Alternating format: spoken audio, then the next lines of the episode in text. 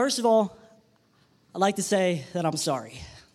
I tried to grow and copy Mark's facial hair and to try to keep you guys and allow you guys to be more comfortable. Sadly, that did not happen, but if you guys could pray for that, that would be awesome because I would love to have some of that. That looks great.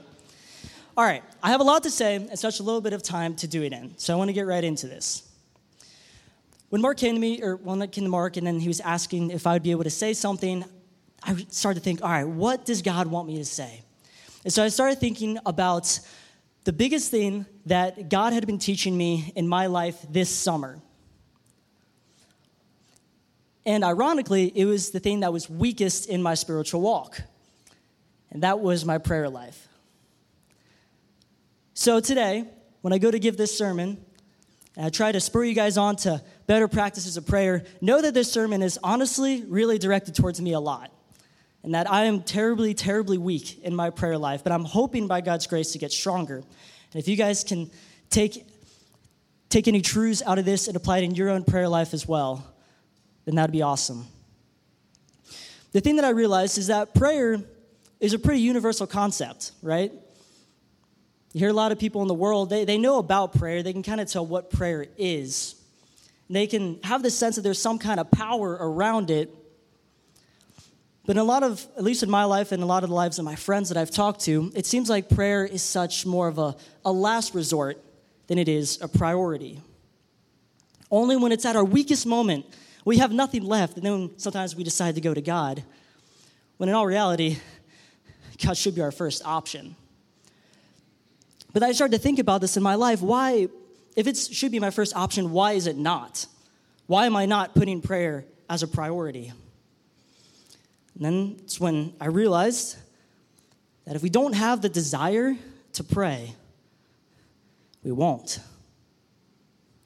And especially in this, in this world where we live today, where we're so stressed on time, time is of a rarity. We have to go from one thing to the next, responsibilities, and the next thing we know, our head's about to explode. We can't slow down to take time, to make time for God. And so, through this sermon, I'm going to give three principles of prayer that hopefully burn a desire to pray and be with the King more. Because I believe that if we, if we have the desire to do it, we're going to do it more and then see the fruit of it and then want to do it even more. And so, with that, I'm going to start with the principle number one, and that is there is power in God's presence, there is power in God's promises, and there is power in prayer. If you guys have a Bible or a Bible app, we're going to be using it a lot today. I'm going to be bouncing around a lot. So definitely have it out. If you don't have it, look to your neighbors. Flip first to 1 Chronicles 16 11. 1 Chronicles 16 11. In this chapter, David is instructing the Levites on how to give praise to God. It says this on verse 11 David says, Look to the Lord and his strength, seek his face always. That's what it says in the NIV. In the ESV, it says it just slightly differently. It says, Look to the Lord in his strength, seek his presence continually. Now, I don't know about you, maybe you guys are in the same boat. When I was told to go see God's face a couple times, I had no idea what I was supposed to do. I was like, what do you mean seek his face? It kind of seems such, such an abstract thought. We can't really see God physically in front of us. So, what did it mean by seeking his face? But by looking at the ESV and seeing how it says to seek his presence, it shows David showing that there's meaning and there's praise you can give to God by seeking his presence. Then, of course, I ask myself, why? What's so special about God's presence? Well, let me ask you this What's easier, to go text or call someone, maybe you know, on the phone, or to go seek to be in their presence and talk to them face to face?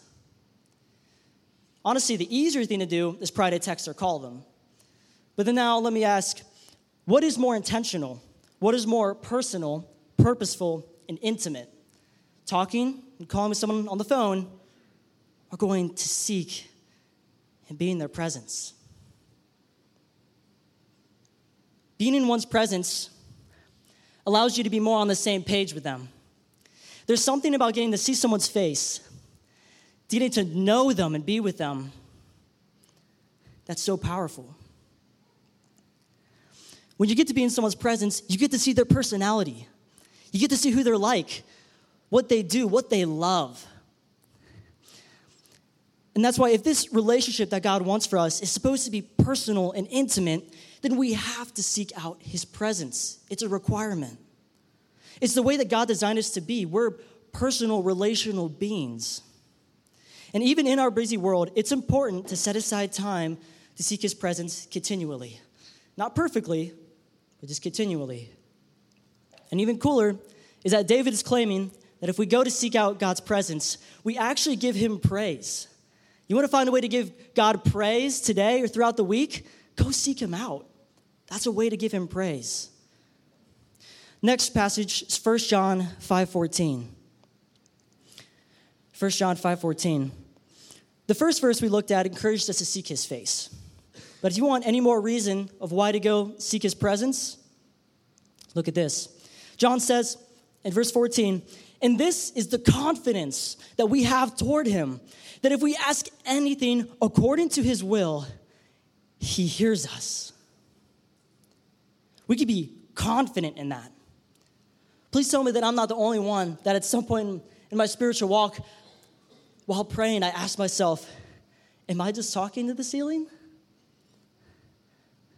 Am I just speaking to empty air? I've wondered that before.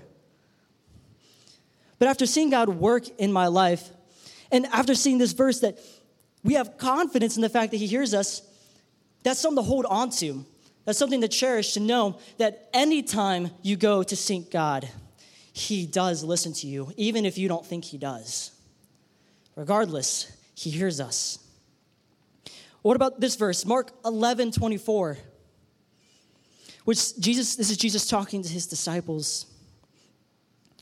Mark, or sorry, in Mark, Jesus says, Therefore I tell you, whatever you ask for in prayer, believe that you have received it, and it will be yours.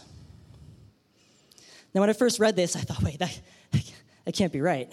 If I go and ask God of anything in our prayer, and I believe and have the faith that He has the power to do it, does that mean it will really come to be?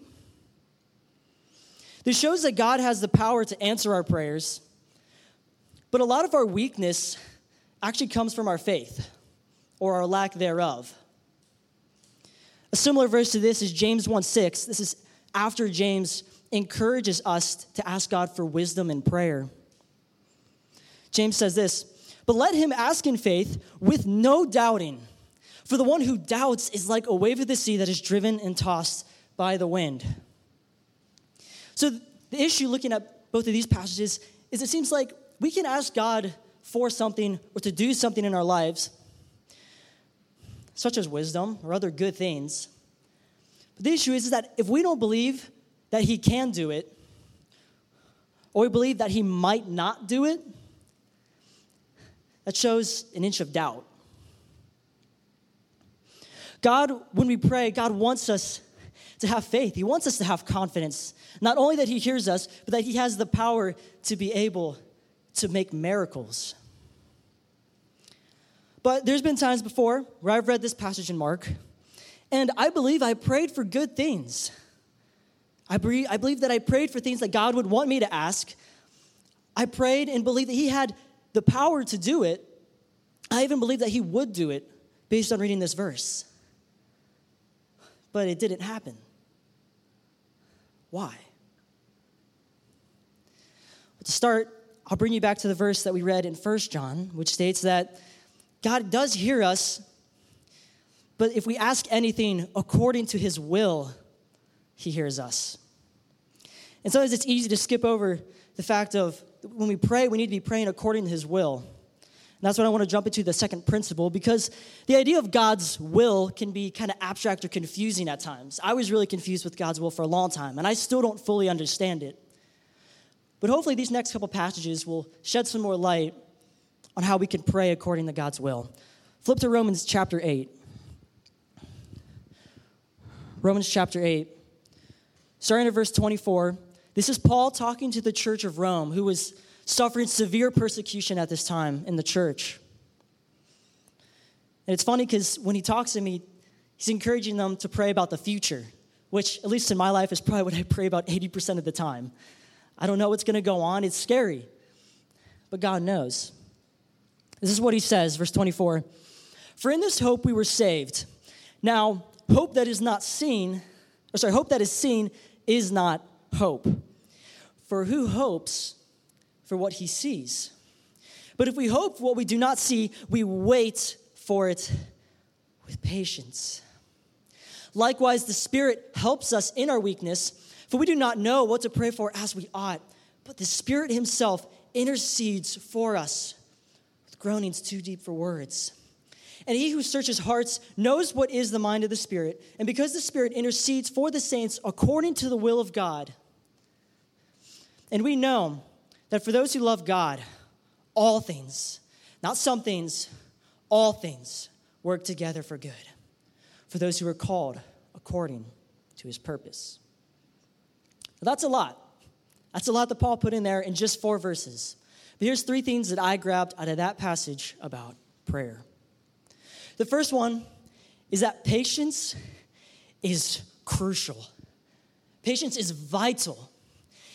It is hard to have a prayer life if you don't have the patience to wait for God to move. Barely even have a prayer life at all if you don't contain patience. Why? Because things take time. You go to plant a seed in the ground, you could cover it with all the right soil, all the right nutrients, do everything right for it, but yet it doesn't still grow overnight. It takes time, it takes maturity, it takes patience. And no one wants to hear the words, be patient.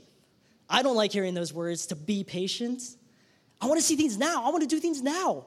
I'm ready to go. When God said, no, you're not ready to go just yet. God commands us to be patient when we pray and to be patient as we hope for the things not seen. But the second point is that luckily, during that patience, and a lot of times our patience can come through times of immense suffering, like the Church of Rome, when we feel like we don't have the time to be patient. We're hurting now, we're at our worst. We can't be patient. God promises us that He gave us a helper. It says in verse 26 the Spirit helps us in our weakness. The Spirit is an advocate for us. He aids us in our weakness and intercedes for us when we're at the point that we don't even know what to pray for anymore. We're at the weakest point where we have nothing left but to just be relying on God. The Spirit is there to give us strength. I think it's a gift that we don't tap into a lot in our prayer. Try to think we can get things done on our own. Why put in so much effort and stress? You could just give it up to the Spirit. Third, God works all things for good. It might not always look like that, though. What about when you haven't had a job for a year? You've been searching and praying for it. Look for a God uh, to look for a job is a, is a good thing to ask for. What if you look for the job and you still don't have one yet? What if I pray for a family member dying of cancer? I pray for help and healing. That's a good thing to pray for. What if I pray for a family member or a neighbor who doesn't yet know Christ, but yet they still seem like they have no interest? But I'm praying for it. You could still be asking, why does it look like God isn't working all things for good? To be honest, I can't completely give you the answer because I don't completely understand God's method, methods or how He works in answering our prayers. No one fully understands God's methods. But I do know of the promise that He works all things for good. And for the next couple passages I read, I hope that we can see a little bit more light of God's role in answering our prayers. If you could flip to Luke 11. No, wait, yes, Luke 11, that's it. Luke 11, verse 9 through 13. This is right after Jesus gave the Lord's Prayer, which I won't go over in this one, but if you want to look for more advice and strength on how to pray, look no further than the Son of God himself. He gave a great example. This is what Jesus says to his disciples. And I tell you, ask, and it'll be given to you. Seek, and you will find. Knock, and it'll be open to you. For everyone who asks receives, and to the one who seeks finds, and to the one who knocks it will be open. Now, this seems really similar to our passages earlier that God's promised He hears us, but this is where this is different. Look at this. What father among you, if his son asks for a fish, will instead give him a serpent? Or if he asks for an egg, will instead give him a scorpion? If you then, who are evil, know how to give good gifts to your children, how much more will the Heavenly Father give the Holy Spirit to those who ask Him? Isn't that awesome? First, I love how it portrays God as a father, because that is His role to us. We are God's children, that is our identity. But if we, who are still earthly and don't understand all things, can have at least enough knowledge to give each other good gifts and know what each other wants, it knows what each other wants, then how much more does the Heavenly Father, who knows all things and works all things for our good and is for us and not against us, how much more will He give even better gifts? It doesn't even say that He'll give better gifts, but it says, How much more will the Heavenly Father give the Holy Spirit to those who ask Him? That means for those of us with the Holy Spirit, what kind of gifts are we not tapping into? What kind of power is in the Holy Spirit that we haven't yet understood or harnessed? What's something that we've overlooked that God's maybe given us as a gift that we don't even realize yet? How much more? Now, this is, I want to give next an illustration. This is by Pastor John Piper. He was giving this whenever he was uh, a young father.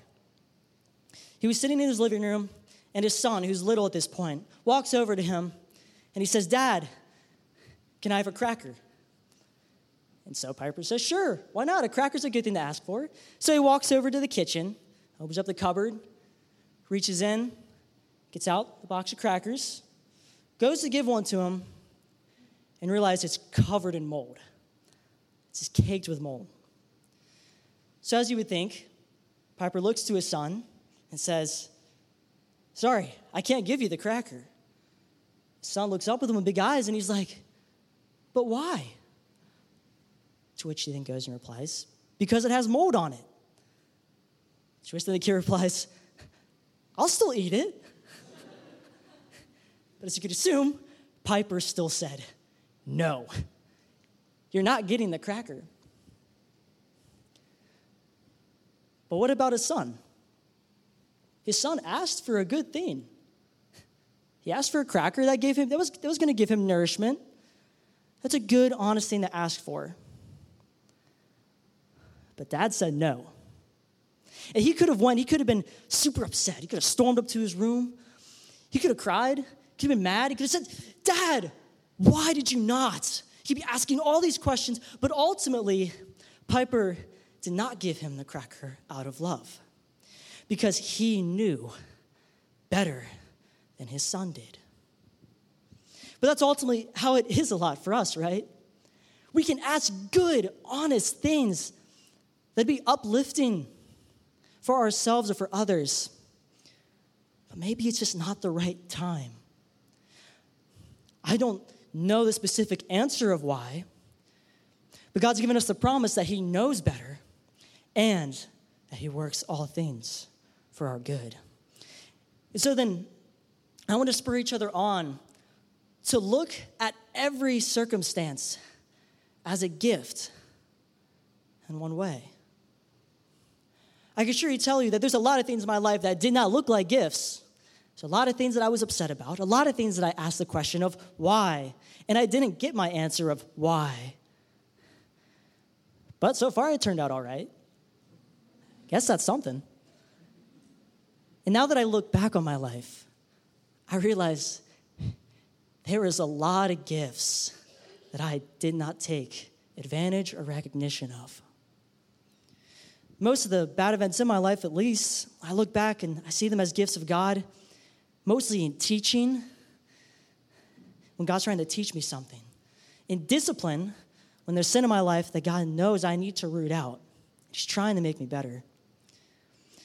And when He's strengthening me through suffering, because we know that suffering produces steadfastness.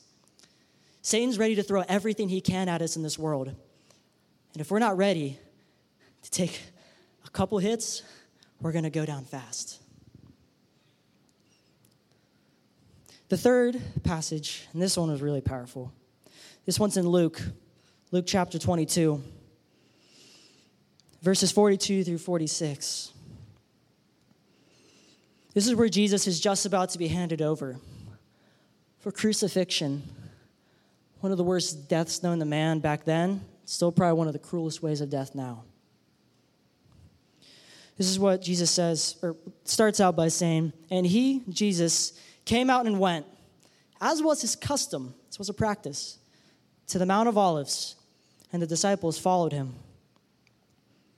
And when he came to the place, he said to them, Pray that you may not enter into temptation. This wasn't a suggestion Jesus was giving, this was a command. And he withdrew from them about a stone's throw, and he knelt down and he prayed, saying, Father, if you are willing, remove this cup from me. Nevertheless, not my will, but yours be done. And there appeared to him an angel from heaven, strengthening him. And being in agony, he prayed more earnestly, and his sweat became like the great drops of blood falling to the ground. And when he rose from prayer, he came to, the disciples, and he found them sleeping for sorrow. And he said to them, Why are you sleeping? Rise and pray that you may not enter into temptation. This is a good example to look at, looking at the Son of God himself Three things I grabbed out of this passage. Number one, again, remember, if we look at the background of this, this is right as when Jesus is about to be crucified. He's about to be beaten, mocked, scorned, spit on, ultimately killed in one of the worst ways possible. And he didn't even do anything to deserve it. He was doing it out of love for us. And it makes sense. And in verse 44, he says, it says Jesus was in agony. Pure agony. What a choice of words. I mean, Jesus wasn't just feeling under the weather, he wasn't just a little stressed out. No, Jesus was in pain, he was in pure agony. But what's funny is that when Jesus was in agony, what did he do? Did he give up on praying? or did he pray all the more? When Jesus was in agony, he prayed even harder and more earnestly to the point that drops of blood were coming down. This is a lesson for us when we're in times of pain, turmoil. We're thinking, God, remove this cup from me. And this cup isn't even as bad as his, his cup he had to drink. He didn't give up on prayer. I think God's not listening he prayed all the more. But you could still ask, okay, why did he still pray all the more? Because Jesus knew prayer gave him strength to go through what he was about to face. It says the angel came down, strengthening him. I think that's why Jesus made prayer a custom, why he made prayer a pattern of his life, habit, a priority because he knew that he was not going to be able to get through everything that God had called him to do in this life with Satan trying to throw everything to hinder him back for what the highest part God had called for him. He was not going to be able to get there unless he relied on the strength of the Father. So he made it a practice to go to God and ask for strength continually. And I think this is why he was upset at his disciples for he had to ask them twice to pray. They were sleeping, which actually fits all too well with me because a lot of times when I'm praying, I get distracted with something. I mean, I think back to my days being in chapel here at school. The pastor would be going to give a prayer. Like, let everyone let's go, bow our heads, close our eyes. We're going to go in prayer. And I'm sitting over there, like hearing the first sentence or so. And I look to God and I'm like, the Reds bullpen blew it again. Why are the Bengals still in the loss column? But then I think, oh God, thank you, we're not the Browns. oh, thank God. I feel like I offended someone in here. Don't worry, Mark, we'll pray for the Browns later. But really, that idea of just sleeping and not putting prayer as a priority, that could be a weakness to us because there's spiritual warfare going on all around us. We need to have the weapons ready to take any hit Satan goes to throw. And I would go as far to say that if we don't read God's word and we don't pray and have communication with Him every day, we will not be able to know God's will for our life with confidence. We're going to be walking in the dark every day of our life if we're not making contact with our King, who's built us, painted us, constructed us, and given us the gifts we need for His purpose. We need to be in communication, to be strengthened for this world. But most importantly, the biggest thing out of that passage that stood out to me was that Jesus, who was both God and man, surrendered to God's will. This cup that he was asking to be removed wasn't just suffering, it wasn't just the crucifixion. This cup comes from the book of Jeremiah. This cup was God's wrath that he would pour out on all the nations to justly deal with the sin in this world. For a moment, Jesus was going to have to go through separation from his Father because of the punishment of sin. And again, he didn't even deserve it. He lived a perfect life. He took that cup for us. But let's look to Jesus' example. That when Jesus looked over, and he looks to his father and says, Dad, if there's any way possible that we can do this without me having to go through this, let it be done. But nevertheless, if this is the best plan that we have to make an impact for this world,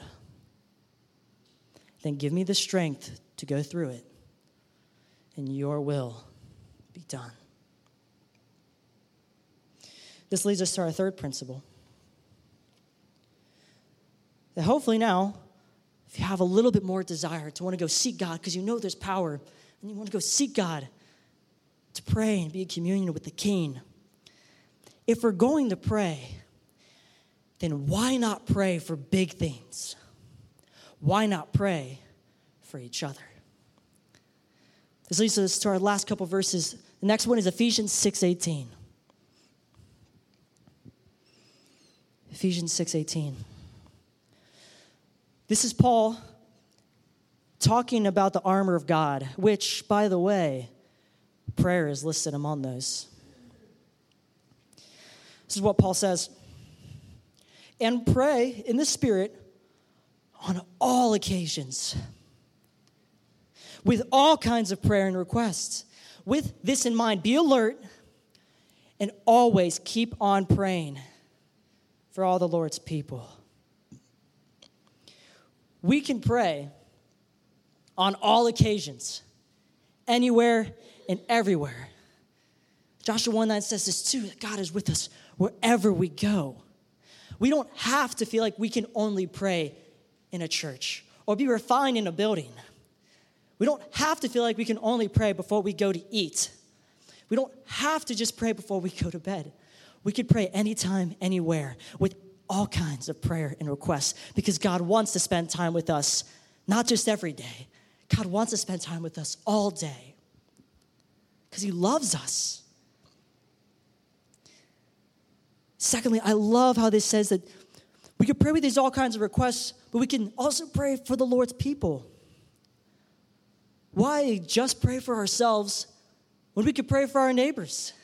Why just pray for ourselves when we could pray for the church? Why just pray for ourselves when we can pray for the sin and the hurt going on in the world? For God to be a light to people who need it the most. We have a job to do. We have the privilege to get to pray for each other. So if we know that God hears us, then why ask for a big God who created the universe, who created you perfectly and designed you the way you were supposed to be, with this big of a God who defeated death? With that big of a God, why would we ask him to do small things? Why would we ask him to answer baby prayers when he can answer prayers that only the God of the universe could answer? And why pray for a few things when we could pray for God to do a lot of things? And imagine if everyone in this room left praying for the change of this world and for the hearts of one another.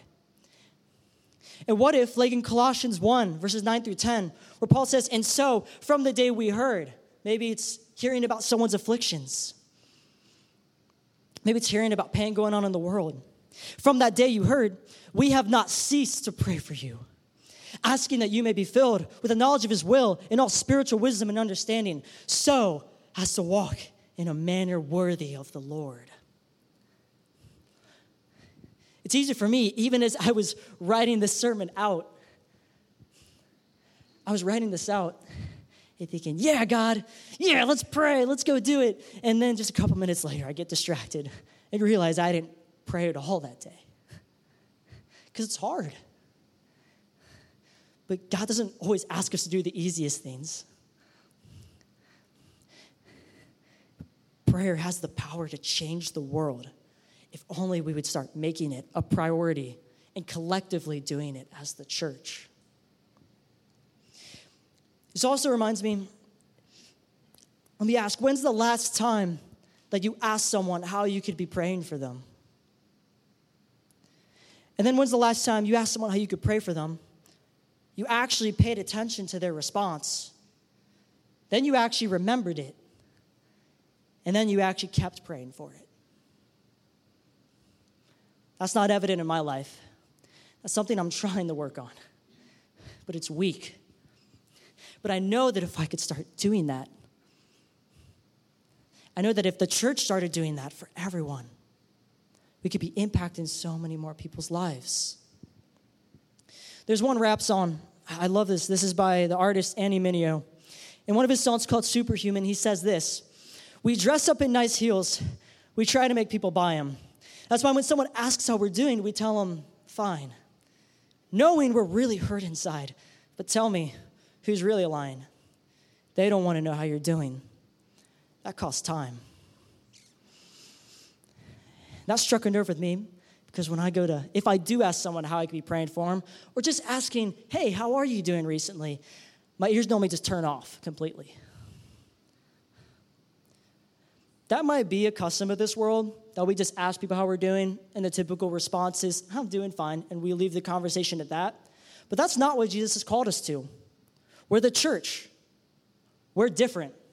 We're supposed to be caring for one another, helping each other bear one another's burdens. Let's be different. Let's take our example after Christ, who was so servant minded, so humble, so unselfish, and so obedient to God's words, to God's word. He died on the cross for us when we didn't even have to. So I want to give two challenges. That as we leave today, before you leave, don't dare leave this building without asking at least one other person how you could be praying for them. And I urge you, don't forget it.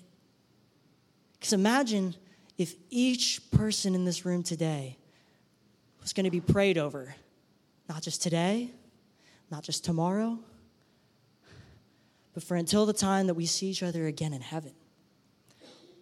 What if everyone was prayed over? Secondly, you need, we all need to block out time every day to be with the King. Give us this day our daily bread. And with this bread, we have to live on the Word of God alone. We need to be reliant on what He gives us. And it's, we're going to struggle knowing how to get through this life, how to deal with the hardships. We're not going to be at our full strength if we don't seek out the King. We don't pray to talk with Him, and we don't read His Word to listen to Him. At this time, I'll ask the band to come up. Today, we're going to be taking communion. And before we do that, I'd like to read again from the passage in Luke. Luke 22, verse 42. He said, Father, if you are willing, remove this cup from me. Nevertheless, not my will, but yours be done. This custom of communion, how Jesus wanted his followers to do, is just to remember what he did for us. I don't know what you're going through today, but I know that we're all going through something. Jesus promised hardship in this life. But I do know this that there is no greater love than that. Sacrifice, love that he didn't have to bear. He didn't have to bear the cross, but he did for you, and he would have done it just for you alone. So, no matter what you're going through, know that God works all things for good. He's for us, not against us. If you are a follower in Christ today and you have the gift to be able to pray with Him that a lot of people in this world don't have, direct access to the throne room of the King, the God who fashioned you, made you exactly the way you are. I pray that we see that as a gift. We cherish what Jesus did so that we can pray with God every day of our lives. Remember what He did, embrace His love, get to know your King.